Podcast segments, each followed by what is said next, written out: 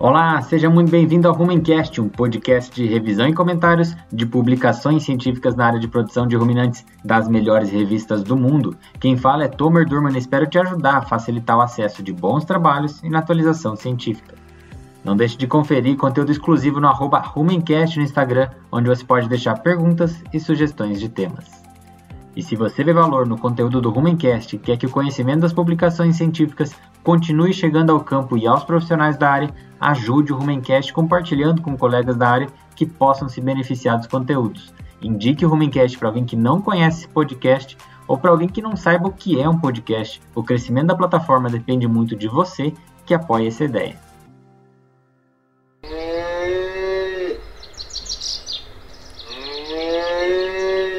Esse é o episódio 23 e hoje você vai dar um pulo no bezerreiro para a gente trocar uma ideia sobre a importância da fase jovem do animal e os impactos na vida produtiva futura. Será que os manejos da vaca prenhe interferem na vida da bezerra pelo resto de sua vida? Será que existem dietas e manejos que conseguem otimizar a saúde e desenvolvimento da bezerra antes da desmama? Isso que a gente vai descobrir, então fica ligado que o Rumencast hoje tem informação demais desse tema. A saúde da bezerra pode ser afetada por muitos fatores, mas com certeza os casos de diarreia acabam sendo uma das maiores causas de problemas dentro do bezerreiro. Assim, estratégias de alimentação e manejo vêm de encontro a tentar amenizar o problema.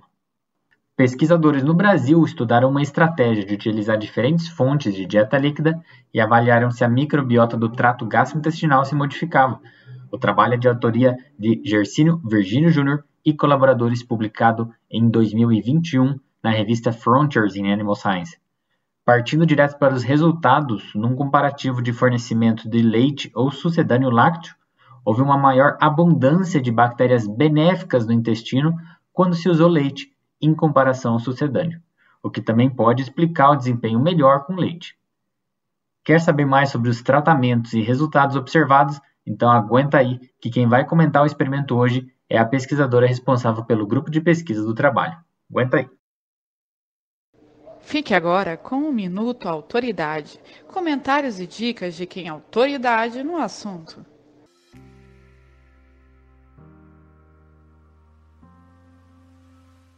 Converso hoje com a professora Carla Vitar, professora do Departamento de Zootecnia na Exalc, engenheira agrônoma pela Exalc, mestre em Ciência Animal na Universidade do Arizona, doutora em Ciência Animal e Pastagens pela Exalc, também com uma passagem pela Embrapa na parte de extensão. Então, ela consegue unir muito bem a pesquisa com a comunicação com a comunidade do agro brasileiro e mundial. Acredito que é uma das grandes pessoas responsáveis por chamar atenção na criação de bezerras no Brasil e no mundo, e tem sido referência nacional e globalmente nesse assunto. Muito obrigado por aceitar o convite do Rumencast. Eu que agradeço. Um prazer estar aqui com vocês e conversar um pouco sobre esse tema que eu trabalho já há alguns anos. Ah, legal. E, e de todas as, as, suas passagens, eu acredito que você viu muita coisa mudar, né, no, nos tópicos de criação de bezerra. Então, quais você enumeraria que são as grandes mudanças aí que se acompanhou? Nossa, mudou tanta coisa. É assim, e é curioso que as mudanças fazem a gente voltar para o começo, né? Porque a gente fez muitas alterações no manejo alimentar dos bezerros, das bezerras leiteiras, e com o passar dos anos a gente foi voltando a que era feito lá em 1950, talvez. Então, assim, o que mudou muito, se eu pensar de quando eu terminei minha graduação para agora, foram as recomendações de colostragem, né? Então, isso é, no início era assim: ah, dois litros o mais cedo possível e mais dois litros na próxima refeição, que podia ser até 12 horas depois.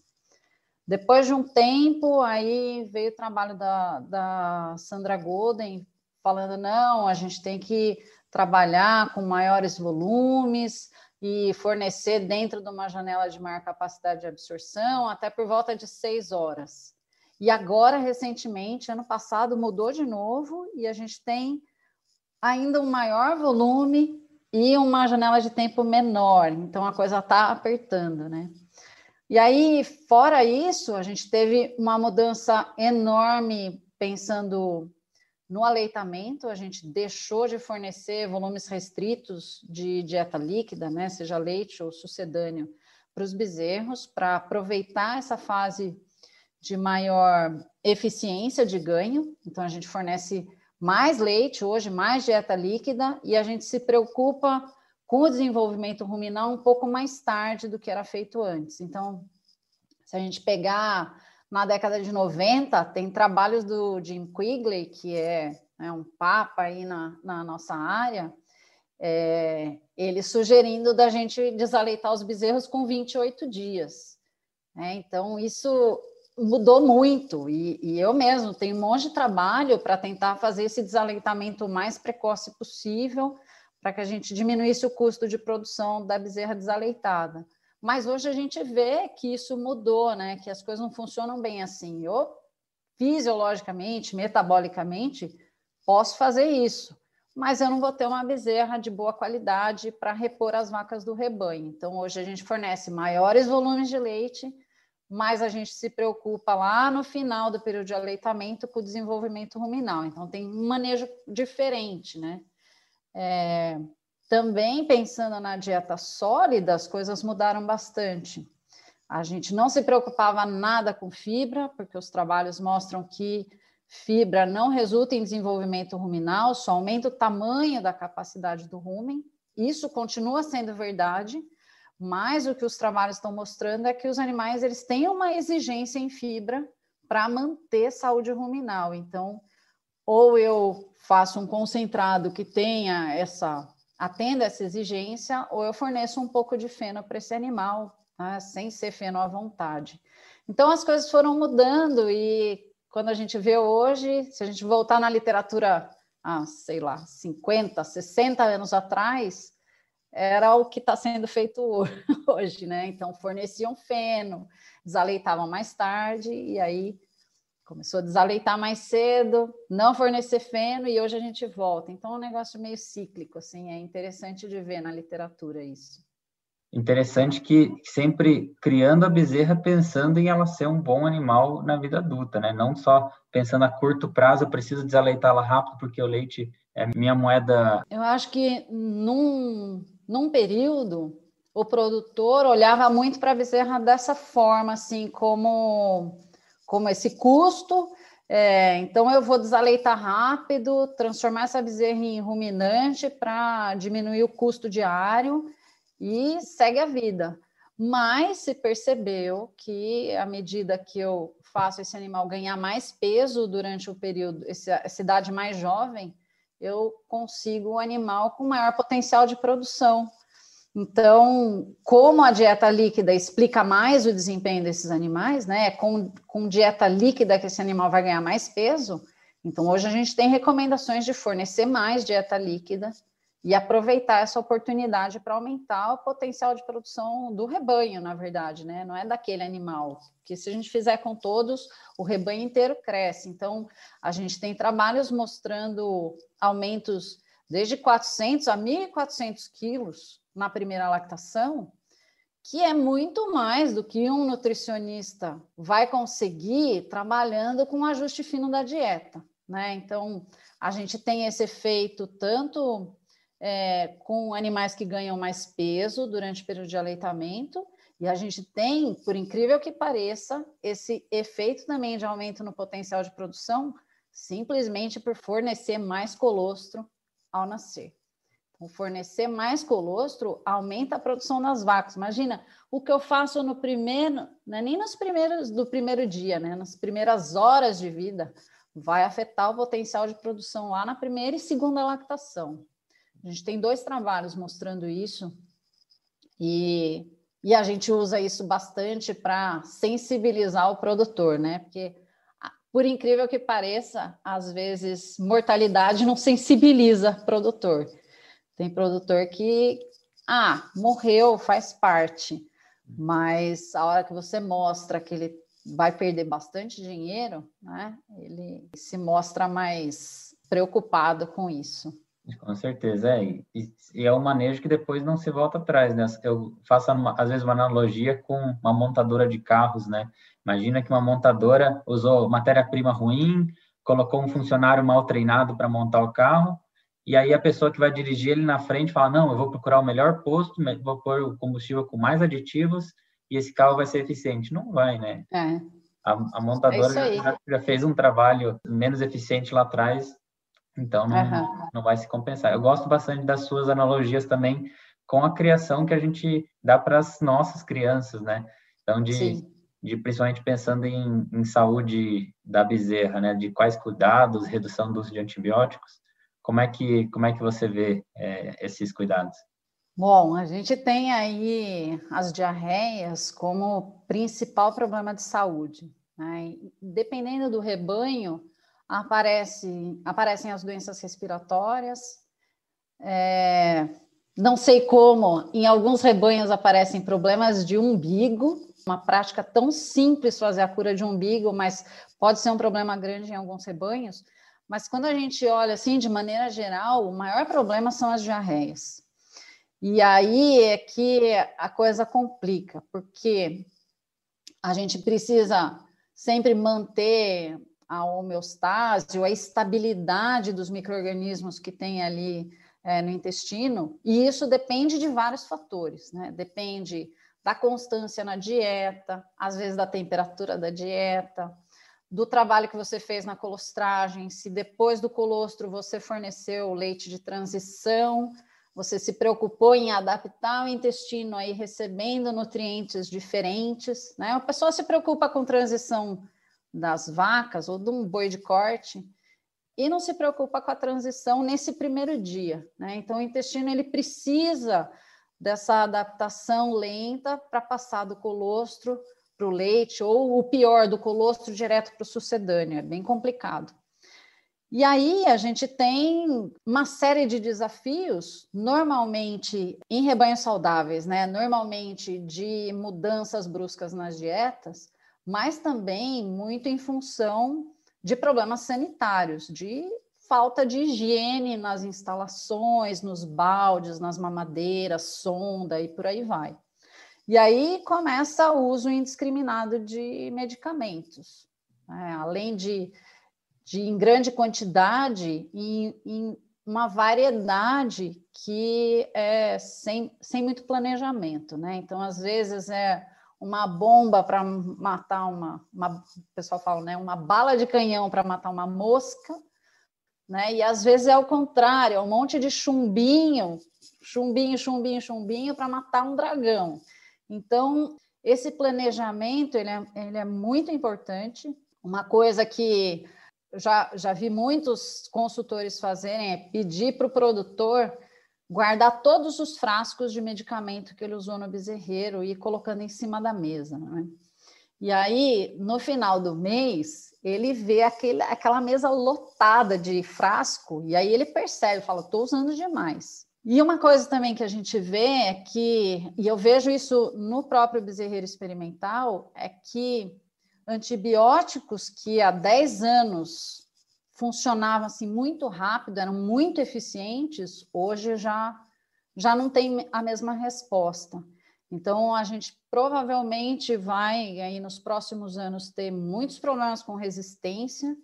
A gente vai precisar ter novos novos antibióticos, né? Novos é, novos medicamentos e planejar isso melhor. Mas eu, eu acho que a gente também evoluiu bastante com, com as questões de biosseguridade, né?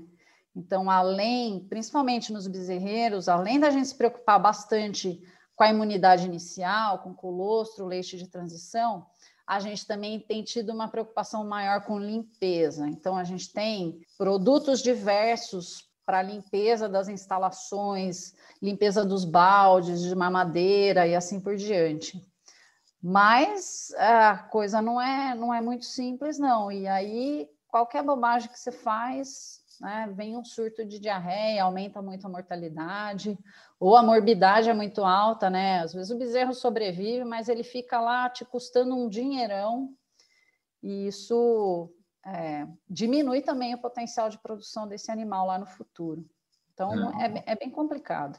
É verdade. Já tem, tem algumas fazendas mais especializadas que eu já tenho visto que se a bezerra passa por mais de três é, enfermidades, seja pneumonia, uma diarreia, é, ele já não destina mais esse animal para o próprio rebanho, né? É, realmente porque sabe que os impactos são muito, muito fortes. Então, evitar essas doenças vai ser a melhor porta. E também de evitar mortalidade, é, porque boa parte dessas novilhas podem ser até vendidas, né? Fazer parte da receita, mesmo antes de. É, eu, eu outro dia fiz uma. Um, gravei um podcast também com o pessoal do, do Milk Point Mercado. E a gente fez uma análise bem interessante, que é assim, é, muitas vezes o produtor não se preocupa tanto com a mortalidade porque ele está trabalhando com rebanho estável às vezes. Então, aquela perda, embora tenha um significado econômico importante, ela não afeta tanto o planejamento da fazenda. Mas, à medida que ele consegue diminuir isso e ter mais novilhas de reposição, a venda desses animais passa a ser uma fonte importante de, de renda para o sistema, né? Então, é, ele não pode pensar só nele como um sistema fechado, né? Ele tem que pensar que ele pode ganhar bastante dinheiro comercializando esses animais que ele né, não precisa incluir no rebanho dele para manter o rebanho estável. Então, ele atende à exigência dele em termos de reposição, mantendo a taxa de descarte que ele quer ter das vacas, e o restante ele vende, né? Então, é, com o tempo, o pessoal tem percebido isso, sabe? E eu acho que no começo você falou assim que, que eu fiz um trabalho importante de, de chamar atenção para essas coisas, né? Eu, eu me sinto bastante responsável por, por mudar a visão do, do pecuarista nacional com relação às bezerras leiteiras, mas é, não trabalhei sozinha, né? Então a gente tem um monte de gente, professora Sandra Gesteira também, é, um trabalho sim muito forte, né? Nós duas há mais tempo e agora mais recentemente a gente tem a Viviane Gomes, Poliana Rota, e aí tem outros pesquisadores que não trabalham diretamente com bezerros, mas de forma indireta. E a gente conseguiu com o tempo, mostrar para o produtor que bezerra não é custo, é investimento. É um investimento de longo prazo, porque, na melhor das hipóteses, ela vai ter a sua primeira cria com 24 meses, 23 meses. Então, é um dinheirinho que você está colocando ali que você vai recuperar 20, 23, 24 meses depois.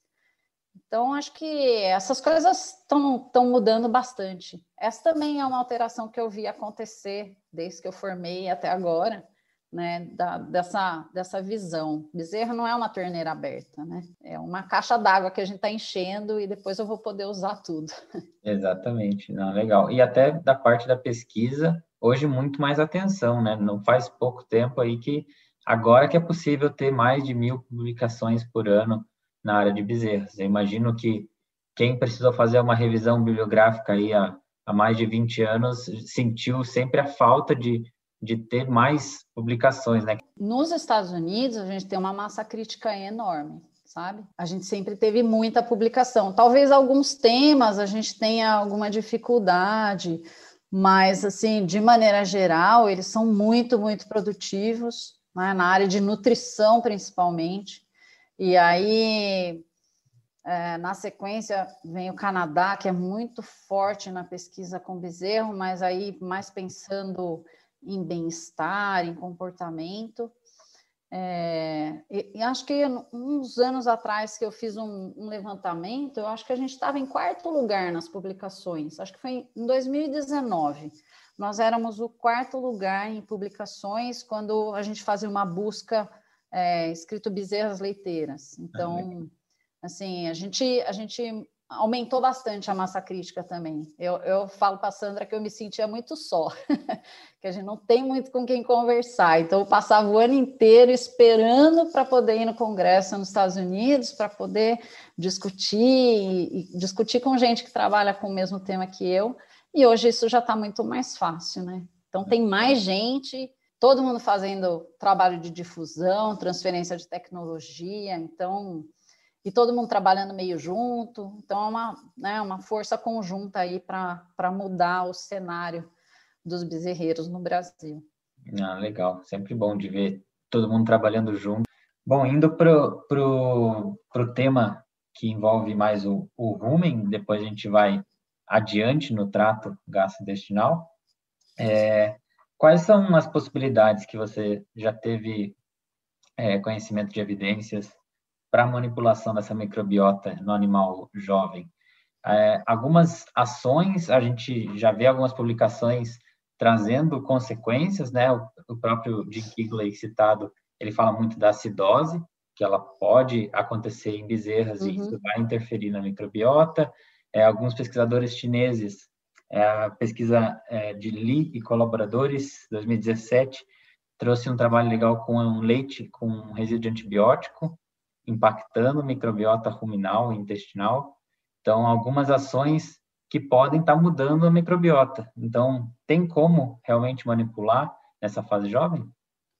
Então, a gente até recentemente, é, o Gersino, que é meu hoje é pós-doc no departamento, né? Mas foi meu aluno de, de doutorado. A gente publicou recentemente uma revisão e a gente mostrou que existem inúmeros trabalhos já com, com essa, esse, essa tentativa né, de alterar o microbioma ruminal de forma que a gente tenha animais mais eficientes no futuro, né? E isso tudo vem de um trabalho, talvez o primeiro trabalho que motivou isso é um trabalho, é, eu acho que é do Paul Weimer, que mostrou que existe uma, uma resiliência no rumen. Então, o que quer dizer isso? Eu posso tentar mudar a população microbiana do rumen através de uma transferência. Então, o que eles fizeram? Eles identificaram vacas que eram muito eficientes então, comiam a mesma quantidade, mas produziam muito mais leite. Eles esvaziaram todo o rumen dessas vacas, pegaram vacas pouco eficientes, esvaziaram também e colocaram o conteúdo das vacas eficientes nas vacas menos eficientes. E aí, num primeiro momento, essa população permaneceu ali e depois ela voltou a ser o que ela era antes. Então, que, que isso mostra? Mostra coisas que a gente já sabe, por exemplo, quando eu forneço um probiótico, ele funciona, né?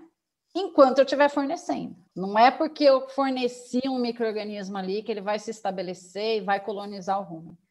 Né? Então, essa colonização ou essa população, a cara dessa população depende muito daquilo que a gente faz no início da vida.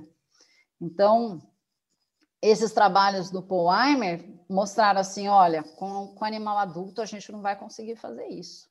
Talvez a gente tenha que começar lá atrás, quando o rumen ainda não está completamente colonizado. E daí começaram a aparecer um monte de trabalhos, né? E a gente já tinha muitos trabalhos estudando microbiologia ruminal mas com técnicas é, não tão avançadas como a gente tem hoje, né? Essas técnicas de, de sequenciamento, a gente tem facilmente hoje, né? Ou mais facilmente hoje, é, do que a gente tinha na década de 70. Então, se a gente pegar. Tem um monte de trabalho do, do Russell, né? Que, que talvez seja tenha sido, porque já faleceu, mas um dos maiores microbiologistas, tem um monte de trabalho lá mostrando efeito da dieta na microbiologia ruminal. E aí os trabalhos começaram a mostrar coisas que, que quebraram vários paradigmas, né? Então, por exemplo, quando a, a gente tinha, a gente tem na literatura quase que uma sequência de colonização que eu uso muito em aulas de graduação, de pós-graduação, que elas acompanham muito a colonização, ou essa ordem de, de colonização, ela acompanha muito o manejo alimentar. Então, enquanto o bezerro está consumindo leite, o que a gente encontra no rumen é lactobacilos. À medida que o animal consome concentrado, começa a aparecer lá as bactérias amilolíticas, aparece prevotella, que é bem flexível, aparece ruminococos, daí você deixa o animal comer feno, aparece fibrobacter, começa a aparecer as celulolíticas. Isso que faz muito sentido foi, foi meio colocado à prova, porque alguns trabalhos mostram que num recém-nascido a gente já pode encontrar amilolítica e fibrolítica no rumen. Ela está ali, mas ela ainda não está com a a contagem, né, ou a riqueza que a gente gostaria que ela estivesse. Então, estando ali e à medida que eu vou fornecendo substrato para esses diferentes microrganismos, aí sim eles vão se é, vão se estabelecendo de forma mais eficiente. E aí tem uma série de trabalhos, né, mostrando que a colonização ela já começa no canal de nascimento, tem um trabalho que sugere que talvez a colonização aconteça no útero, né? O que, assim, para a gente é um pouco difícil de entender como é que passa microorganismo se não passa nem anticorpo, né?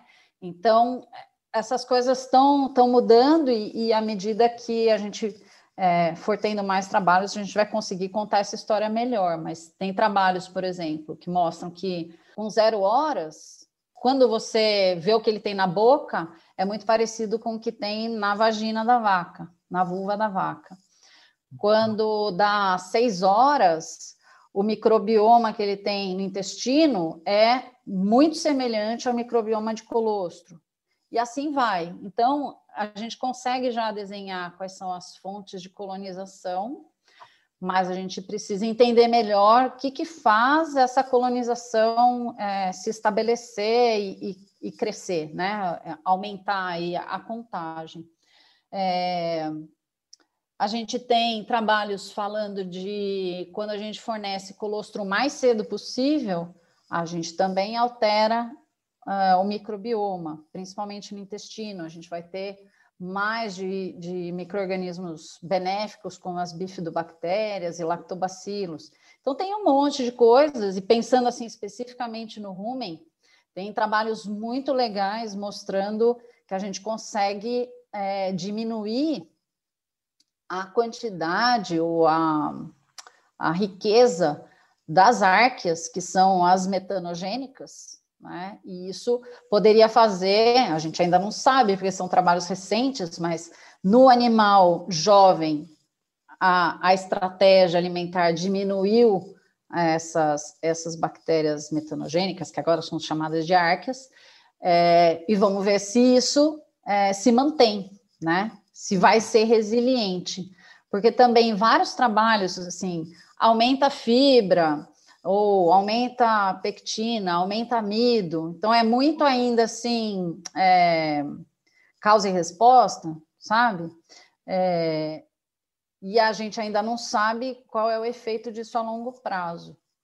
Então, a gente precisa esperar. O que a gente vê é que essas mudanças na dieta sólida, que vão afetar especialmente o microbioma ruminal, eles, eles têm diferenças e a gente vê que, a depender dos tratamentos, a população ela fica bem diferente, mas quando eu faço o desaleitamento dos animais, agrupo os animais e todos vão para uma mesma dieta, essas diferenças desaparecem, eles ficam muito mais próximos, sabe? Então, a diversidade, ela, ela converge para uma única, então, isso mostra que o ambiente tem um efeito bastante grande, mas que existe uma janela de oportunidade aí para mexer e trabalhar na eficiência que seja durante o período de aleitamento.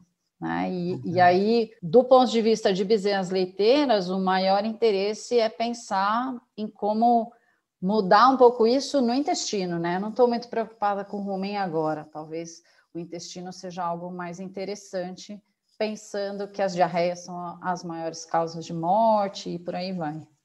É bem interessante a gente migrar para falar de microbiota do intestino também, que acaba que até nos animais adultos, né, a, a microbiologia do rumen acaba sendo protagonista, mas a, a do intestino acaba ficando ali no cantinho esperando Sim. ter atenção, mas e tem um impacto enorme, né, para os animais jovens mais ainda, uhum. por, por se tratar de, de uma doença que, que pode estar tá levando à mortalidade. Então, pensando nisso, a microbiota do intestino também é importante para a bezerra, né, e, e como que é possível melhorar isso é, através dos, dos manejos? É, no, no, intestino, a gente sempre vai ter ali os que a gente chama de micro-organismos residentes, né? Quem mora ali no intestino, e eles trabalham num balanço, né? Eu sempre vou ter alguma quantidade de bactérias indesejáveis, né? E, e, o que a gente espera é que a proporção de benéficas seja sempre maior e isso de alguma forma suprima a ação dessas bactérias indesejáveis. Mas, de novo, se eu fizer uma bobagem no manejo alimentar, pode ser que eu perca esse equilíbrio e as bactérias indesejáveis elas aumentem em, em número, né, na contagem, e isso vai trazer uma série de problemas. Então, é, a, janela de oportunidade é enorme. Então, assim, é, fornecer a gente fez trabalhos, né? A gente tem, tá para sair alguns trabalhos. A gente pensou, será que fornecer colostro em pó, já que ele passou por um processo de secagem e agora não tem micro-organismos ali, será que isso vai mudar a colonização intestinal em comparação com o colostro fresco? E o que acontece com o colostro congelado, que também eu tenho lise de, né, tenho quebra de, de microorganismo. Como é que isso vai afetar? Aparentemente, a gente não teve alterações. Tem trabalhos mostrando também, por exemplo, se eu pasteurizar o leite ou fornecer o leite fresco, o é, que, que vai trazer de diferença? Então, o leite fresco traz um microbioma mais interessante do ponto de vista é, de saúde ruminal, mas é lógico que uma situação controlada, que a gente tem contagem, né, tem CCS baixa, então é, tem todo um, um controle aí. É... E também tem do tempo, né? É, eu já, já acompanhei trabalhos que é, compararam a pasteurização é, só que aí você diminui a carga microbiana e você tem que fornecer o mais rápido possível, né? Se você ah, pa pasteurizei e deixei a 38 graus por, por meia hora, a, a, contagem bacteriana pode ser maior do que a que começou, né? Sim, é, tem um monte de trabalho mostrando isso, que se o manejo da pasteurização não for bem feito, é jogar dinheiro fora, porque às vezes a contagem daquilo que a bezerra está recebendo é maior do que o leite antes da pasteurização. Então faz sentido, né? Então o manejo ah. também é importante. Ou mesmo, ou mesmo se o leite não for pasteurizado, simplesmente saiu da ordenha e aí você manteve ele a 38 graus é. por um tempão, a carga microbiana a cada 20 minutos pode dobrar, Sim. então a chance de, de ter um desequilíbrio é, muito grande. Né? Nesse, né? nesse caso que eu comentei, o problema da pasteurização é que ela destrói alguns fatores imunes, sabe? Então, fatores de crescimento, ela pode destruir alguns oligosacarídeos que a gente ainda não sabe muito bem qual é o modo de ação, mas além da carga bacteriana, a gente tem outros aspectos que podem alterar o, o microbioma, porque esses compostos eles podem servir como como prebióticos, né, vão ser substratos importantes para alguns microrganismos e isso vai auxiliar na saúde na saúde intestinal. Então, assim, tem, tem um monte de trabalho, não daria nem para enumerar, mas a gente precisa aprender mais sobre isso e os trabalhos estão saindo, né? Então, ainda muito, como eu falei, né? Muda uma coisa e vê o que acontece, muda outra coisa, vê o que acontece. Então, daqui a pouco a gente precisa evoluir para chegar no modo de ação, né? Por que, que isso aconteceu? Por que, que a gente mudou um fator e aumentou o bifidobactéria e lactobacillus? O que, que tem naquela mudança que, que resulta nisso? E aí a gente pode começar a estabelecer novos programas, novos pro, protocolos de alimentação, seja de colostro, leite de transição ou da dieta líquida. Né? E aí a indústria vai ter que se mexer, porque os sucedâneos eles vão precisar de um trabalho aí para para melhorar a condição, né? Uhum, não, com certeza. Toda evolução para que tenha melhor saúde da bezerra no geral e evitar que ela tenha qualquer doença, com certeza vai ser o melhor uhum. caminho. Até das tecnologias, né? Tem muito produtor que acredita que aditivos como alguns pró e pré-bióticos são interessantes só nas vacas em lactação, mas às vezes o, maior, a maior necessidade é ali na bezerra. A gente está comentando de saúde Sim. intestinal, então a importância né, de ter ali é, fatores prebióticos para controlar essa microbiota, não deixar que agentes patogênicos façam parte né, da, da colonização, faz, faz todo sentido. Sim. Ah, legal. Bom, seguindo adiante, a gente vai é, comentar um artigo que foi publicado no ano de 2021. Uhum. É, acredito que poderia comentar um pouco sobre o seu grupo de pesquisa, quais, quais são os, os focos, né? Se tem é, alguns, alguns trabalhos que têm tem alguma linha de pesquisa é, predefinida ou se tem vários tipos de, de hipóteses diferentes. E aí a gente segue para comentar. Tá. Então, a gente tem. Eu tenho trabalhado com um grupo razoavelmente grande, a procura é bastante grande e, e é uma atividade que eu gosto bastante, então é, eu acabo trabalhando com um grupo grande. Eu estou hoje sete ou oito alunos de pós-graduação e a gente tem várias frentes. A gente tem uma frente que é um grupo, um, uma parte desses alunos que trabalha com colostragem e leite de transição, e nos últimos anos foi uma frente bastante forte, né? E a gente acabou de aprovar um projeto FAPESP com leite de transição, então a gente está se debruçando mais nesse tema. A gente tem uma parte dos alunos que trabalha com dieta líquida e aí pensando em alternativas. Então, a gente trabalhou com leite acidificado, a gente trabalhou recentemente com corretor de sólidos, a gente trabalha com métodos de fornecimento, então a gente estudou de forma aprofundada os baldes com bico. E aí a gente tem a outra turma que trabalha com a dieta sólida, que aí a gente olha mais para desenvolvimento ruminal, composição dos concentrados, inclusão de volumoso, qual volumoso. Então, três, três linhas né, dentro desse tema que é, é nutrição e metabolismo de bezerros. Bom, agora então, como eu falei, a gente tem esse, a gente vai trabalhar bastante com leite de transição, mas a gente também vai continuar com a dieta sólida, a gente está avaliando silagem de milho, porque todo mundo fala disso, mas você não acha trabalho mostrando quanto que o animal consome, é, quanto que ele substitui o consumo de concentrado, como é que essas coisas funcionam e como isso afeta o desenvolvimento ruminal. E vamos trabalhar também com alguns aditivos, óleos essenciais na suplementação na dieta líquida e isso é o que vem pela frente, né? E vamos fazer também uma avaliação, um projeto bem grande com duas novas cepas de, de probióticos. Então, é, nesses dois a gente vai, vai avaliar também o microbioma então, e no de leite de transição também. Então, tem bastante coisa para acontecer aí. Estamos numa fase boa, graças Ai, a Deus. Bom, bom. O agro brasileiro aí aguarda ansioso pelos, pelos resultados. E agora que bom, né, que, que com o barateamento dos kits da Illumina é mais possível fazer os sequenciamentos. Ainda não é barato, mas comparado a, ao primeiro é, sequenciamento do genoma humano, que tomou milhões de dólares para fazer, hoje em dia não é tudo isso, mas ainda, ainda tem, tem bastante coisa para melhorar. Sim. Bom, seguindo então para o artigo a ser comentado, ele é, avaliou a composição de dietas líquidas né, e como que isso afeta a comunidade bacteriana dos animais pré-desmame. Então, queria só saber um pouco de quais eram as hipóteses e, e os resultados. É, esse, esse artigo, ele faz parte de um grande projeto FAPESP também, em que a gente queria entender como é que o manejo alimentar afetava o microbioma é, de animais em, em, em, aleitamento.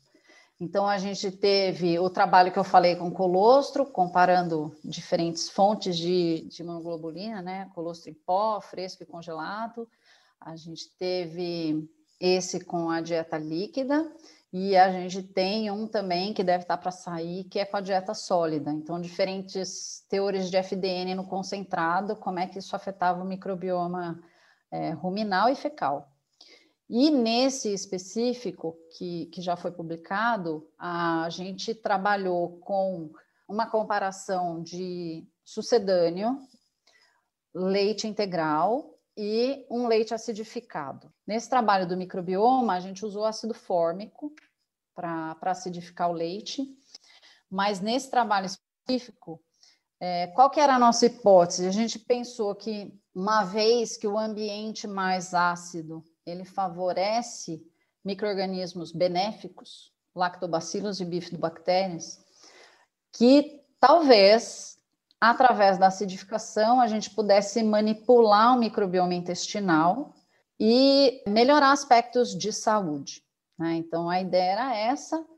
E aí a gente comparou com o sucedâneo, que aí não tem nenhum desses fatores, tem outras fontes de proteína, outras fontes de de energia, como é que isso iria alterar o microbioma e comparamos com o leite. Né? Então, a gente viu que no leite integral a gente teve uma, uma maior é, quantidade, uma maior riqueza de bactérias benéficas em comparação com os outros dois tratamentos, mas de maneira geral, a, o que a gente chama de diversidade, que é a diferença quando a gente compara ou filo ou gênero, a diversidade ela não foi muito afetada pelas dietas líquidas, e sim pela idade dos bezerros. Então a gente vê que nas idades mais jovens, essa diversidade, comparando os tratamentos, ela é um pouco mais afastada, e à medida que a gente avança, né, que o animal envelhece e a gente desaleita o bezerro e coloca todo mundo junto, ela se iguala. Mas, assim, e aí no trabalho tem um monte de aspectos lá que eu acho que é, nem é tão importante do ponto de vista aplicado, falar que bactéria aumentou, qual diminuiu, o que, que ela faz, o que, que ela não faz, mas o mais importante é que, com diferentes dietas líquidas, a gente conseguiu alterar o microbioma durante uma fase importante, que são as duas primeiras semanas, que é quando a gente tem a maior ocorrência das diarreias, nas duas, três primeiras semanas de vida, onde, é, assim, quando o, o intestino está passando por um processo ainda de maturação. Quando a gente olhou para o desempenho, a gente viu que é, esses animais tiveram menor ocorrência de diarreia, os animais com leite acidificado. Então, assim, embora lá na frente eles fiquem todos iguais, essas alterações foram importantes ou foram interessantes para diminuir a ocorrência das diarreias no começo. O leite integral ainda foi melhor, né? Mas, de novo, desde que tenha uma CCS baixa. Mas o leite acidificado, que não requer refrigeração, ele é uma estratégia interessante né? e, e não foi prejudicial pensando no microbioma, na colonização. Ah, interessante. Para quem está escutando que não está acostumado a, a, essa estratégia de leite acidificado, para deixar claro, esse foi propositalmente acidificado, não tem nada a ver com leite azedo que estragou não, e está ácido, não. né? É assim, a gente adiciona um ácido orgânico. Infelizmente, no Brasil, a gente não tem produtos comerciais específicos para acidificação de leite para bezerras leiteiras. É, tem produtos usados na suinocultura para acidificação, isso pode ser utilizado para bezerros também. A maior parte dos trabalhos é com ácido lático e ácido cítrico. Nos Estados Unidos, muito utilizado uma solução bem fraquinha de ácido fórmico, tem uma diluição específica lá, que agora eu já não me lembro exatamente, mas acho que é de 9%, alguma coisa assim. E aí a gente tem que adicionar esse ácido no leite de forma bem lenta, porque senão coagula, é como se eu estivesse fazendo um queijo, né? Então, se eu alterar o pH muito rápido do leite, vai coagular a proteína. Então, a gente faz essa acidificação com o leite mais frio, quase gelado. Eu vou adicionando o ácido, vou medindo o pH, e aí os, os trabalhos mostram, sugerem que a gente trabalhe aí de 4 até 4,5. Com a acidificação com ácido lático, a gente trabalhou com 4, 4,2, foi super bem. Com ácido fórmico, a gente teve que subir para 4,5, porque os bezerros começaram a recusar. Então, quando a gente subiu para 4,5, eles consumiram e, e, foi super bem, diminui, diminui as diarreias. E o mais interessante é que, além de acidificar o intestino, o que vai acontecer é que essa dieta ela vai manter a sua qualidade microbiológica. Então, para rebanhos que têm ordenha da tarde ou da noite, depois do horário de, de alimentação dos bezerros, e que não tem como refrigerar esse leite, essa é uma boa estratégia. Então, terminei a ordenha do leite descarte, né? E normalmente isso é feito com leite descarte. Terminei a ordenha desse leite, eu vou adicionar o ácido e no dia seguinte de manhã eu vou aquecer para fornecer para os bezerros. Então, é, é, uma estratégia que tem sido utilizada por algumas fazendas, mas tem, tem que saber fazer para não, não coagular. Ah, perfeito. E muito bom que, que o grupo de estudo tem avançado em trazer novas é, soluções, né? Mas tudo tem, exige um treinamento é, bem, bem específico para que realmente tenha esse, esse benefício. E de outras evidências que o grupo tem achado ou que outros grupos que você acha interessante têm achado em relação à dieta líquida, é, você comentou um pouco de CCS, ela interfere no aleitamento das bezerras? É, a gente especificamente não tem trabalhado com, com leite descarte, sabe? A gente tem um problema de logística e, e na verdade, um problema assim de disponibilidade. Eu, eu, sempre fui bem receosa de começar um experimento com leite descarte, chegar um dia, vai que acontece um milagre, não tem nenhuma vaca com mastite, eu não tenho leite descarte para dar para os bezerros. Então a gente nunca trabalhou com isso, mas tem trabalhos mostrando aí que essa, essa alta CCS pode aumentar a ocorrência das diarreias, né? Isso obviamente afeta o desempenho, afeta a morbidade, o custo com medicamento, custo com mão de obra e por aí vai. E assim, eu sempre chamo a atenção que o produtor ele não pode transferir o problema da sala de ordenha para o bezerreiro. Né? Então, CCS alta é um problema para ser resolvido lá, não para ser trazido para o bezerreiro. É, e, e aí o produtor tem que pensar, cada vez que uma vaca entra num caso de mastite, ela tem um episódio, ela diminui a sua produção, aparentemente em até 10%, mas ela continua consumindo a mesma quantidade, ou seja, a eficiência dela diminui, o custo do litro produzido aumenta. Ela, a gente vai ter que tratar essa vaca, então ela vai consumir, né, vai, vai gastar dinheiro para tratar, e ela vai, a gente vai ter que descartar o leite dessa vaca por alguns dias, porque vai ter resíduo de antibiótico. Então, o produtor perde em várias frentes. Aí, além disso tudo, perde em várias frentes pensando na vaca. Aí ele pega esse leite, porque tem um monte, né? E ah, não tem problema. O que, que tem? Que tem 10 vacas com mastite, porque é, eu tenho que alimentar os bezerros mesmo. Então, que diferença faz? Mas ele já uhum. perdeu 10% da produção, gastou dinheiro para tratar, deixou de vender esse leite.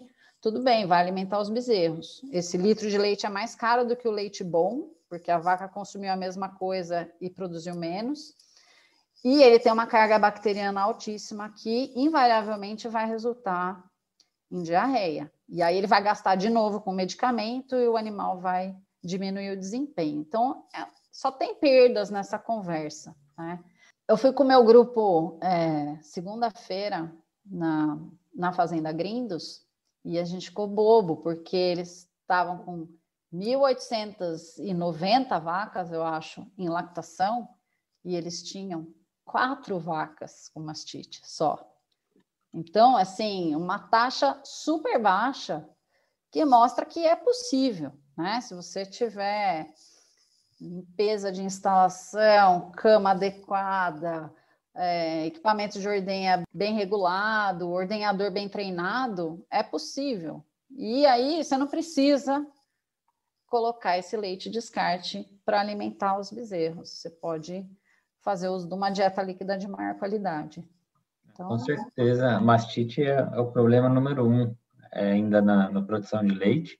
Né? Que bom que tem fazendas que a, a, às vezes não é mais o problema número um, esse é o objetivo. Sim. É um custo enorme, é, é, porque tem a destruição de células produtoras de leite, é, a CCS, né, essas células somáticas são é, células de defesa que elas custaram para ser produzidas, todo mundo acha é, uhum. que é, é, de graça para a vaca fazer é, células de defesa, macrófago e neutrófilo, toma muita glicose, então uma vaca que está com CCS de um milhão pode ter certeza que tem um pool de glicose ali que poderia estar tá virando lactose e puxando água para a glândula e está virando em produzir célula de defesa o tempo todo. Isso uhum. tem um uhum. custo energético alto. E, e, é o que foi comentado, tirar um problema e transferir para outro, você acaba tendo dois problemas, né? Se a cortina está pegando fogo, você tirar ela e jogar, jogar no sofá, agora você tem dois problemas. É.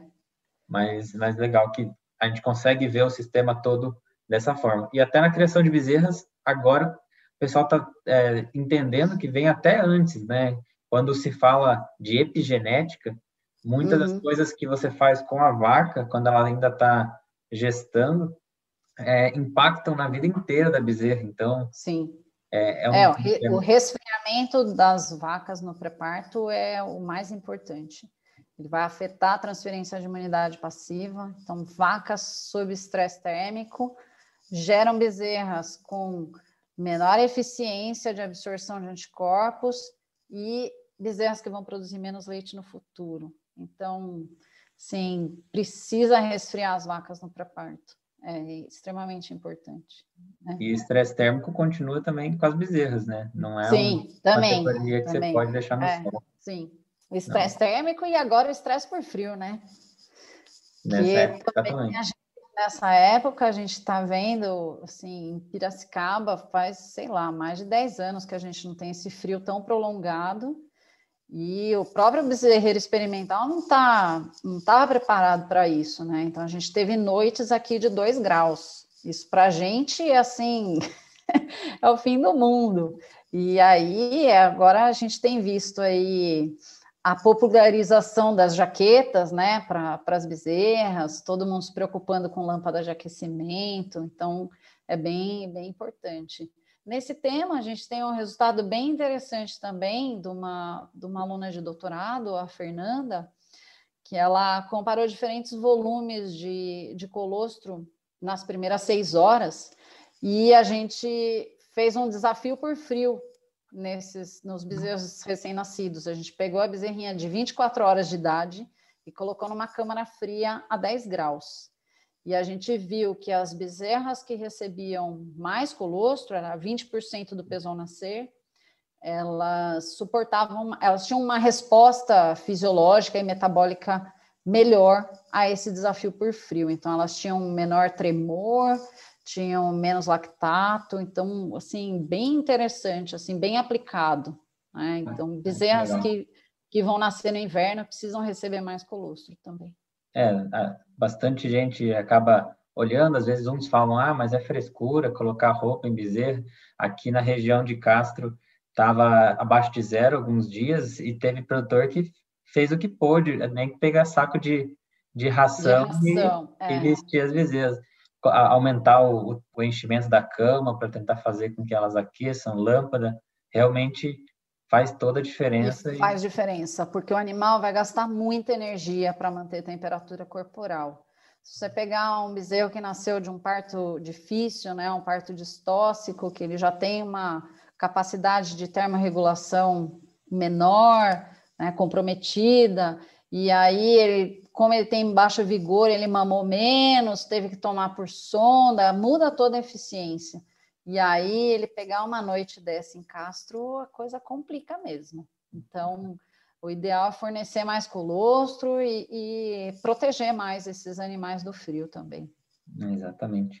Bom, pessoal, é, para quem quiser acompanhar um, um, projeto bem legal que a professora tem, tem liderado, o Clube da Bezerra, ela falou com o Paulo Ozaki, do podcast Agro Resenha, então é, recomendo vocês estarem conferindo. Teve um bate-papo com o professor Danilo Miri no Ruminologia, falando de desenvolvimento ruminal, bem interessante também, recomendo estarem conferindo. E agora a gente vai chegando ao fim do Rumencast. Professora, muito obrigado por ter aceitado o convite do Rumencast. Tenho certeza que vai fazer toda a diferença para quem está escutando e, e ter uma nova visão desses animais jovens e o agronegócio brasileiro mundial te agradece muito e a todo o grupo de pesquisa por ter trazido tanta informação e que isso continue porque a gente precisa muito continuar evoluindo. Então, muito obrigado. Obrigada, eu que agradeço a oportunidade. Eu tenho é, escutado podcasts, tenho virado fã, prefiro escutar um podcast do que esse monte de música chata no rádio, né?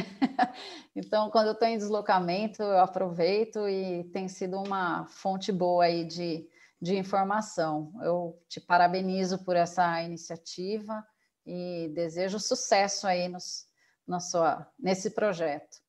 Parabéns. Muito, muito obrigado. O Encast sempre vai ficar de portas abertas para vocês. Obrigada. Você está ouvindo o Rumencast, o podcast pioneiro em revisão científica de ruminantes. Para falar da importância do tema e a aplicação prática dos manejos no bezerreiro, conversei com uma profissional que vive diariamente os desafios de desenvolver bezerras com saúde e desempenho, conhece a realidade de fazendas do norte ao sul do país e ainda compartilha várias dicas com todos que acompanham seu trabalho. Converso hoje com Mariana Marcondes, médica veterinária e descomplicando para o agro brasileiro a criação de bezerras na página Bezerrinsta no Instagram. Mariana, muito obrigado por aceitar o convite do Rumencast. Eu que te agradeço, Tomer, pela oportunidade. Esse Rumencast é um sucesso aí no Brasil e fazer parte dele é um prazer. Muito obrigada mesmo. Muito bom, muito bom. Eu queria que você comentasse um pouco com o pessoal a sua trajetória até aqui ah, vou contar um pouco da, da saga que foi, né, para chegar aí no final e poder trabalhar com criação de bezerras. Bom, eu iniciei meus estudos na Universidade Estadual do Norte do Paraná, em Bandeirantes, no ano de 2012, né? E desde o começo da faculdade, foquei todos os estudos aí para bovino de leite. No começo, achava que eu ia ser cirurgiã, né? Tinha certeza que eu ia trabalhar com clínica e cirurgia, mas aí, ao longo da, do curso, ao longo dos estágios, acompanhando sempre o HV, a rotina da Fazenda Escola, fazendo estágio nas férias aqui na região de Castro, onde é que eu moro, sempre que eu podia, eu me encantei pelas bezerras e acho que também tinha que lidar com alguém que fosse do meu tamanho, né? Então, facilitou muito o meu trabalho e me apaixonei e agora estou muito focada nisso. Já tem alguns anos que eu trabalho direcionado, né? Desde o meu estágio curricular até os estágios antes da faculdade, vai fazer aí uns seis anos que eu já estou envolvida com criação de bezerras, então realmente é uma paixão e é um prazer poder trabalhar com isso. Em 2019, em janeiro, dia 7 de janeiro, eu criei a página Bezerrinsta, totalmente despretensiosa, acredite se quiser. Acho que você está comigo desde o começo, né, Tomer? E aí comecei a divulgar o dia a dia, a rotina, o que é que eu fazia, como é que eram as fazendas, também as barbaridades que a gente vê no campo, né? Eu já falo que é atrocidades que a gente vê muitas vezes acontecendo nas fazendas. E nosso intuito é sempre contornar esse tipo de situação, né, e ajudar o produtor da melhor forma possível. Então, realmente ficou muito legal. Hoje tenho quase 13 mil pessoas ali no dia a dia acompanhando, e é muito importante esse nosso trabalho, tanto do Bezerrista quanto do Rumencast na, na tua pessoa, né, Tomer? Levar um pouco de informação da maneira mais simples e didática possível, para que o povo tenha acesso a tudo que a gente tem, né? E eu acho que isso é, é top. Ninguém faz isso pelas pessoas hoje em dia, né? É, perfeito. Acho que você tocou num ponto bem importante que vai casar muito bem com a nossa conversa, que é a questão da comunicação, né? Porque é, a gente vai falar hoje de transferência de imunidade passiva, e só para a gente fazer um, um, uma releitura da literatura, né, dos estudos, é, a falha na transferência de imunidade passiva tem sido estudado desde os anos 70. Então, tem bastante tempo que é, as informações que a gente tem hoje em dia já estão disponíveis, né? Então, naquela época já se descobriu, uhum. se entendeu a importância do colostro, e hoje em dia a gente vê muita gente se beneficiando dessa informação, não porque por ser uma informação nova, porque alguém se dispôs a transmitir a informação, né? a transferência não só da imunidade passiva, mas a transferência é, do conhecimento de como agregar com isso, né? Acho que isso é importante também, não só ter a, a informação, mas que ela seja comunicada e que ela chegue onde precisa chegar. Então, parabéns pelo seu trabalho. Muito obrigada e pelo seu também, porque você descomplica uma coisa que quase ninguém entende, né? Consegue decifrar esse metabolismo desse nosso órgão maravilhoso que é o rumen e entender a dinâmica de todo mundo que mora lá dentro e conseguir passar isso também é fundamental. Mas como você falou, essa questão da falha na comunicação acontece e acontece muito, porque por mais que a gente tenha uma informação, a forma como ela é passada, a forma como ela é absorvida também pela pessoa que está recebendo isso, ela também pode mudar, né? Então, quanto mais jeitos diferentes a gente encontrar para ensinar um mesmo assunto, com certeza a gente vai atingir é, um número de pessoas aí muito maior, né?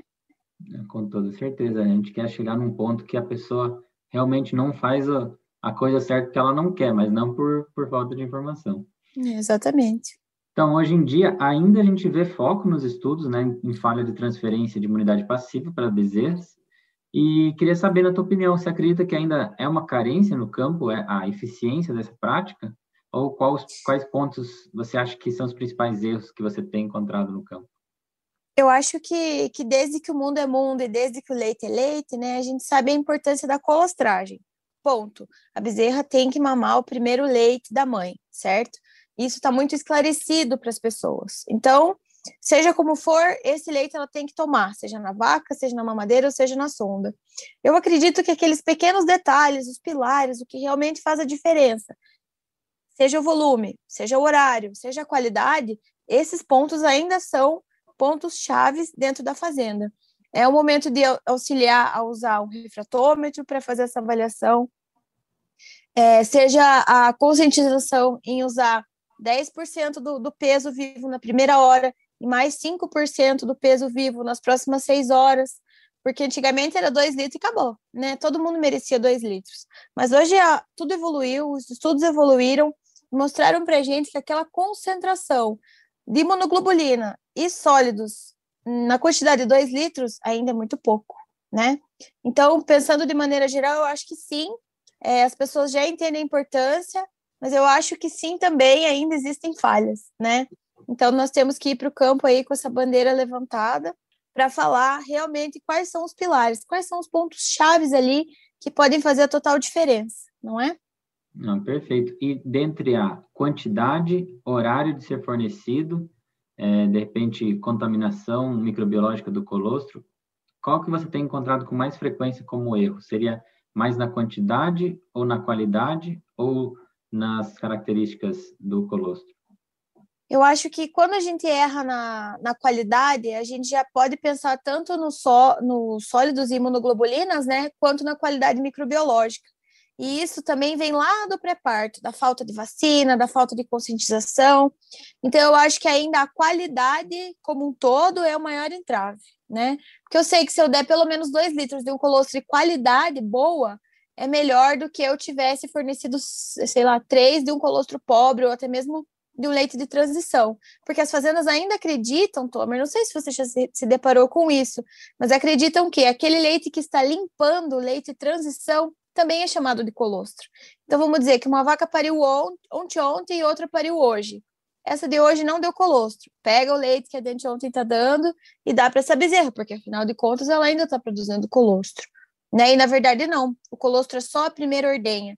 Passou da segunda ordenha, ele já é transição, já está limpando, já está se tornando leite. Então isso também é um entrave de conscientizar o que é o que, né? Então eu considero que a qualidade hoje eu acho que é, um, que é o maior entrave. Não, perfeito, acho que você decifrou bem que não existe a, o número mágico, a receita do bolo, que cada situação vai ter a sua melhor colocação. Por exemplo, se alguém quer dar uma quantidade grande de colostro e ele tem uma qualidade boa, só que foi aquela vaca que foi ordenhada no comecinho da ordenha e o pessoal esperou acabar toda a ordenha para ir lá tratar a bezerra. Esse, esse colostro está contaminado com um monte de bactéria. E aí ele tá, tá na quantidade certa, tá numa qualidade de imunoglobulina boa, mas mesmo assim ele não vai ser bom. Então, não existe um número mágico, né? Importante lembrar que a cada, a cada 20 minutos que esse colostro fica fora da geladeira ou até mesmo refrigerado, essa contaminação dobra.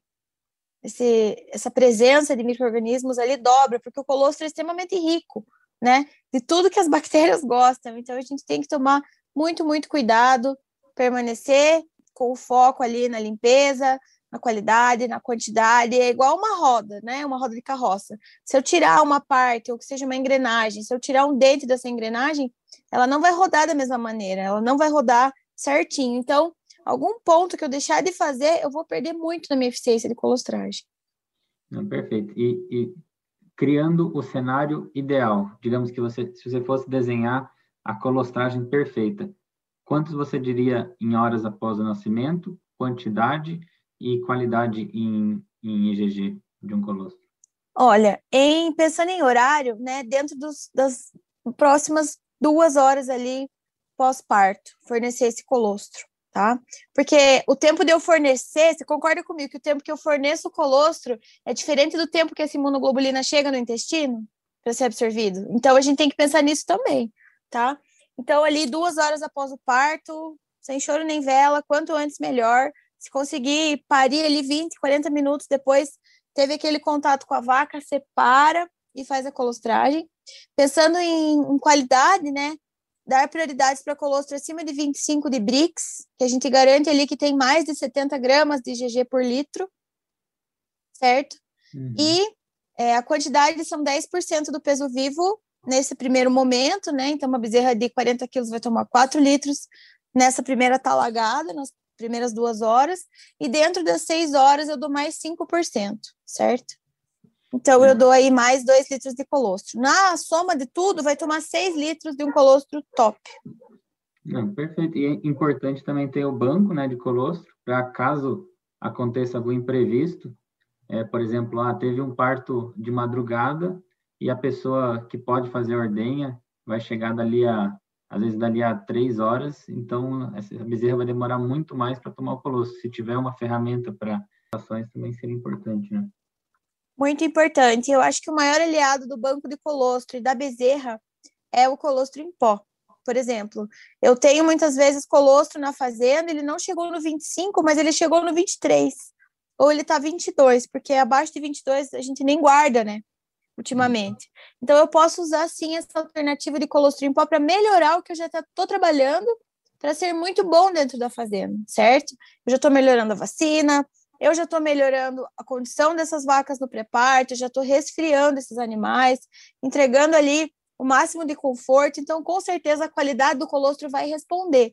Então, o banco entra como um salva-vidas, vamos falar assim, nessas emergências, e na falta de tudo, ou na deficiência da qualidade do colostro, para eu melhorar o que eu já tenho de bom, eu tenho sim o colostro em pó para ser utilizado aí, seja na rotina, seja pontualmente. Eu tenho muita fazenda que está usando o ponto de corte de 30, Tomer, que hum. põe lá o colostro em pó para re, realmente enriquecer o que, o que já tem de bom na fazenda. E a gente tem tido resultados bem positivos e bem interessantes com isso. É bem importante você lembrar, né, que é, existe até pontos de corte que a fazenda pode ter para nem congelar um colostro que não tiver uma qualidade legal. E aí você citou, né, abaixo de 22, ou se a fazenda quiser ainda puxar mais a régua para guardar colostro de boa qualidade. Mas tem muita gente que a gente ainda sabe que não mede, né, não tem a ferramenta. Dentre todas as ferramentas que um bezerreiro pode ter, quais que você acredita que são essenciais hoje para ter eficiência alta na imunidade forte das bezerras. E, e se hoje em dia uma fazenda profissional hoje consegue atingir um nível bom de produção sem medir nada na eficiência de imunidade passiva. Você acha que é importante medir também no, na bezerra se a imunidade passiva foi atingida ou não? Eu acho importantíssimo. Tudo isso que você falou, vamos começar lá no parto, né? O que é que eu preciso ter? Como ferramenta, eu considero as pessoas umas, que as pessoas são ferramentas no nosso dia a dia, certo? Então, eu preciso ter é, colaboradores que estejam treinados para aquele momento, seja para escolher o momento certo de separar a vaca da bezerra, seja escolher o momento certo de intervir um parto distóxico, né? Seja ordenhar essa vaca. Então, tudo isso é muito importante porque isso também é uma ferramenta, certo? Então, esse é um ponto. Passou disso, eu preciso ter uma ordenha, talvez uma ordenha acessória, talvez um conjunto separado de balde ao pé dentro da, da minha rotina de ordenha para poder ordenhar esse colostro num latão limpo, certo? Próximo passo, eu ter um refratômetro de BRICS, seja digital ou óptico, para eu fazer a avaliação desse colostro, saber exatamente o que eu estou entregando para essa bezerra, tá?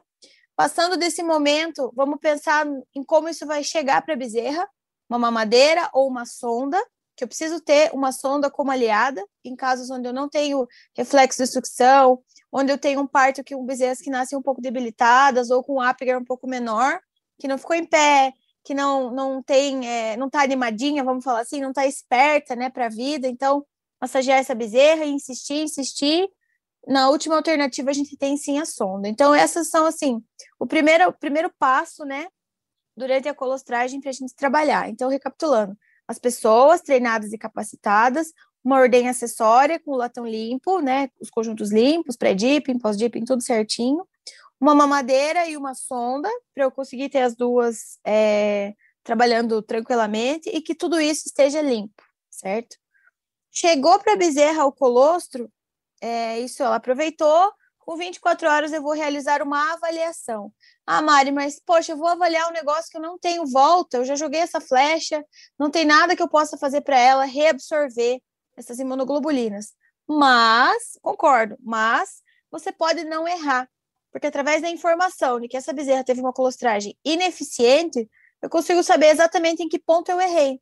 Ah, eu deixei ela posar com a mãe. Ah, eu demorei para ordenhar esse colostro. Ah, eu utilizei uma sonda e uma mamadeira que não estava tão legal. Ah, a minha qualidade não está boa. Então, diante dessas informações, eu acredito muito que a gente consegue traçar os erros e olhar para trás para não errar nunca mais. Ou para errar o menos possível nesse ponto. Porque toda essa influência que a colostragem tem na vida da bezerra, ela é muito grande. Seja pelo aparecimento de doenças, seja pelo baixo ganho de peso, seja pela morbidade muito alta, né? Ela não morre, mas ela fica ali no bezerreiro sempre patinando, patinando, patinando.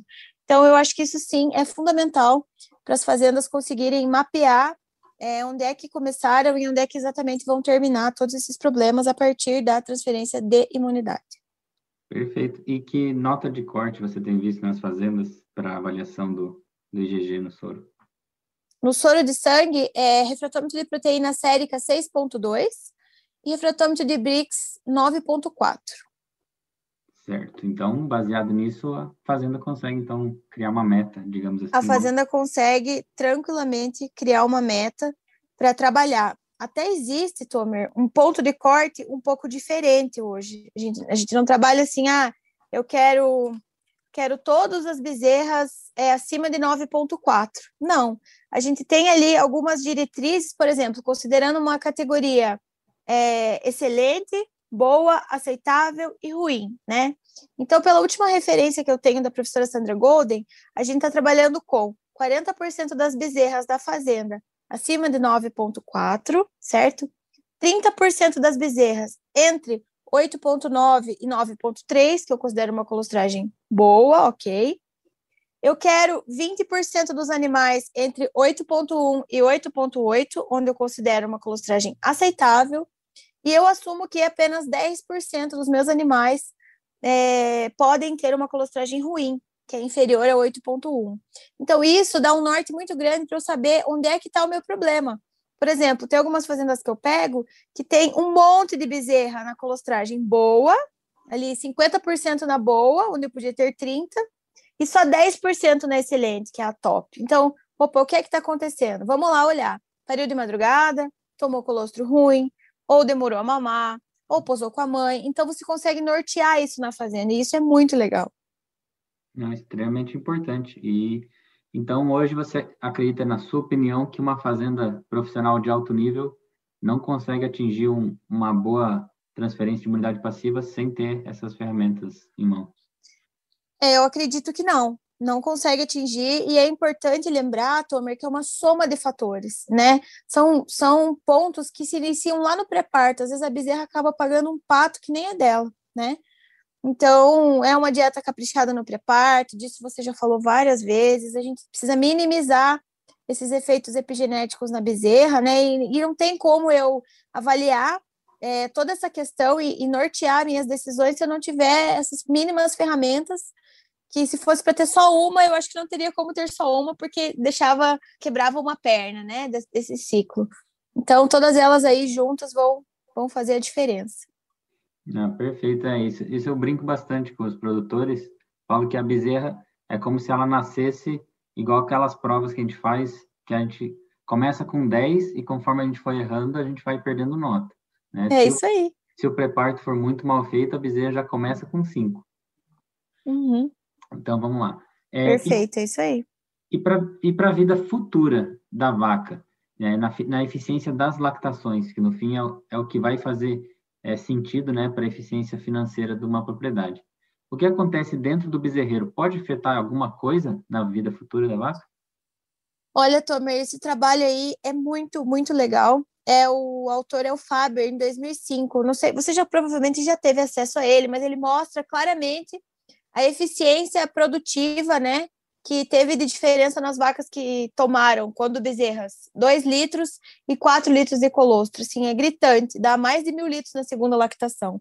Então, eu considero, sim, que é extremamente importante a gente focar nessa colostragem, a gente focar nesses cuidados iniciais com a bezerra, porque elas vão responder muito, muito, muito nas lactações.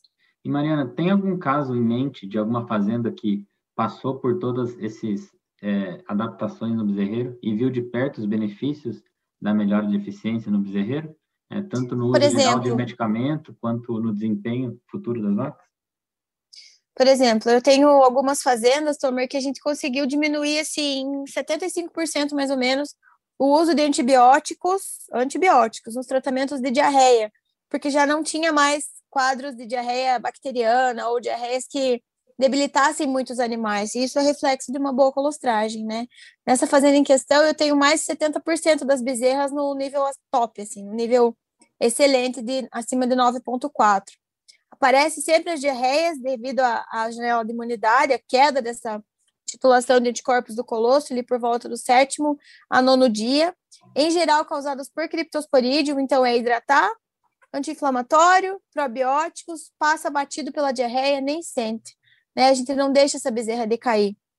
A gente não precisa é, utilizar antibióticos para tratar é, doenças, né, causadas por protozoários ou vírus, por exemplo. Então, isso, isso faz muita diferença. E a gente só não conseguiu controlar tanto o cripto ainda por conta do local de nascimento, que esse aí está o maior entrave, vamos dizer assim, nessa realidade dessa fazenda específica que eu estou falando, né? Fazenda 1, vamos falar. Uhum. É, e sim, quando elas saem para novilhas, a gente percebe que elas têm um peso melhor. No caso, consequentemente, elas têm uma idade reprodutiva mais precoce, né? Uma idade primeiro parto menor e uma lactação, primeira lactação aí já estão voando. Então, sim, a gente tem aí muitos bons resultados no campo em fazendas que diminuíram, né, esse uso aí de medicamento, diminuíram o surgimento de doenças, melhoraram após desmama, consequentemente, porque desmama mais cedo, é, ganha peso melhor, ganha peso como um todo, né? Então, assim, colostragem realmente é o coração é, do bezerreiro. Eu falo que sem colostro não tem vaca, não tem como. Não, perfeito. E até os colaboradores é, acabam trabalhando melhor, né? Porque não tem que ficar trocando cama com uma frequência enorme por um monte de diarreia é, aplicar medicação também, às vezes, toma um tempo enorme que limita fazer outras coisas, né? Então, eu imagino que quando eu vejo mais de 50% de redução de uso de medicamento, eu não vejo só o ganho financeiro com isso, mas os, todo mundo que está envolvido ali no bezerreiro tem tempo de fazer outras coisas que antes não tinha, né? Com certeza. Uma coisa que eu percebo, assim, na prática, é que um dia doente, eu perco cinco dias no bezerreiro. Ela fica cinco dias a mais comigo no bezerreiro. Porque é o tempo dela retomar toda a microbiota dela, é o tempo uhum. dela retomar consumo, é o tempo dela mamar, de se recuperar, de ganhar aquele pezinho que ela perdeu, né? Então, assim, é, não é só dois dias doente, provavelmente são 10, 12 dias doente, né? Que fica ali. Exatamente. Mariana, como que o pessoal faz para acompanhar o teu trabalho nas redes sociais ou até em materiais que você produz na, na internet, como cursos? Então, assim, eu tenho o canal no YouTube, arroba Bezerrinsta também, e tenho Bezerrinsta no Instagram, onde eu divulgo o dia a dia da minha rotina, abro caixinhas de perguntas, posto no feed, então tudo que eu agrego para mim no meu dia a dia das fazendas eu compartilho através desse canal, o Instagram e o YouTube. Não, perfeito. E então, para quem está acompanhando e quer fazer uma visita ao Bezerrinsta e não quer esperar para que chegue até o conteúdo que você tem interesse, já pode conferir lá nos destaques, tem bastante coisa que já foi produzida e tem horas para maratonar aí para ter bastante informação, né? Com certeza, essa, essa maratona aí, Destaque Flix, é muito falada nos stories, porque as perguntas, na maioria das vezes, elas já foram respondidas, né? E eu aproveito isso para dizer que a gente tem que buscar informação cada vez mais, buscar, buscar, buscar.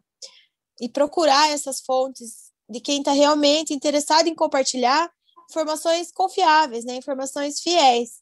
Nada de fake news na fazenda, nada de terrorismo literário, né, Tomer? A gente quer realmente que todo mundo tem acesso. Então, eu divulgo as páginas do SciHub, o Tomer também auxilia aí no pessoal traduzindo os artigos, e nosso intuito é compartilhar informação. E no meu caso, eu, um dos objetivos que eu, que eu tenho fazendo isso é levar para as pessoas algo que eu não tive na minha época de estudante, né? Eu não tinha acesso a tudo isso de informação. A gente começou a usar o Instagram, sei lá, bem usado, 2014. 2014 já estava formando quase, já estava saindo da faculdade. Então, aproveitar ao máximo essas ferramentas e, e páginas que a gente confia e recomenda seguir. Certo, seu senhor Rumencast? Exatamente. E parabenizo de novo, porque realmente essa transmissão de informação baseada né, em, em realmente evidência científica, em atuação no campo, realmente está em falta. E hoje você é uma pessoa que posso te dar certeza que está inspirando bastante gente. Imagino que você tem diariamente visto mais páginas é, sendo criadas e com certeza tem, tem uma, uma veia de influência sua, então isso é muito importante também, te parabenizo bastante. Eu fico muito feliz com isso, sabe, Tomer? Eu acho que a gente só a gente passa por aqui e o que a gente deixa realmente são as boas é, influências para as pessoas, são as coisas boas que a gente fez. Então, assim, eu sou muito orgulhosa do meu do meu Instagram, das pessoas que estão por lá, e sou muito grata a todos os meus parceiros, o Rumencast, o pessoal da Caltraining, o Fernando, e que estão sempre me incentivando. E quando a gente passa uns nervosos, a gente passa o nervoso junto e bola para frente. Então, essa, esse mundo aí virtual só me trouxe boas amizades e boas referências, e pode ter certeza que você é uma delas. Não, muito obrigado. É recíproco. Muito obrigado. Bom, Mariana, o agronegócio brasileiro te agradece muito pelo seu trabalho que você tem feito e o Rumencast segue de portas abertas para você. Muito obrigado pela sua participação. Obrigada e até a próxima. Pode me chamar que eu volto. vamos sim, vamos junto. Por fim, em conclusão, é extremamente importante entender que a criação de bezerras pode refletir muito sobre a eficiência produtiva e saúde do rebanho adulto, e todas as estratégias que possam reduzir o uso de medicação e melhorar o desempenho das bezerras vai ser um investimento colhido em leite nas lactações desse animal. Bom, me despeço desse Rumencast, espero que tenha agregado em seu conhecimento. Agradeço a atenção e lhe aguardo nos próximos episódios do Rumencast, sua nova forma de ler artigos científicos. A todos, uma ótima semana. Tchau, obrigado. E aí, vamos junto?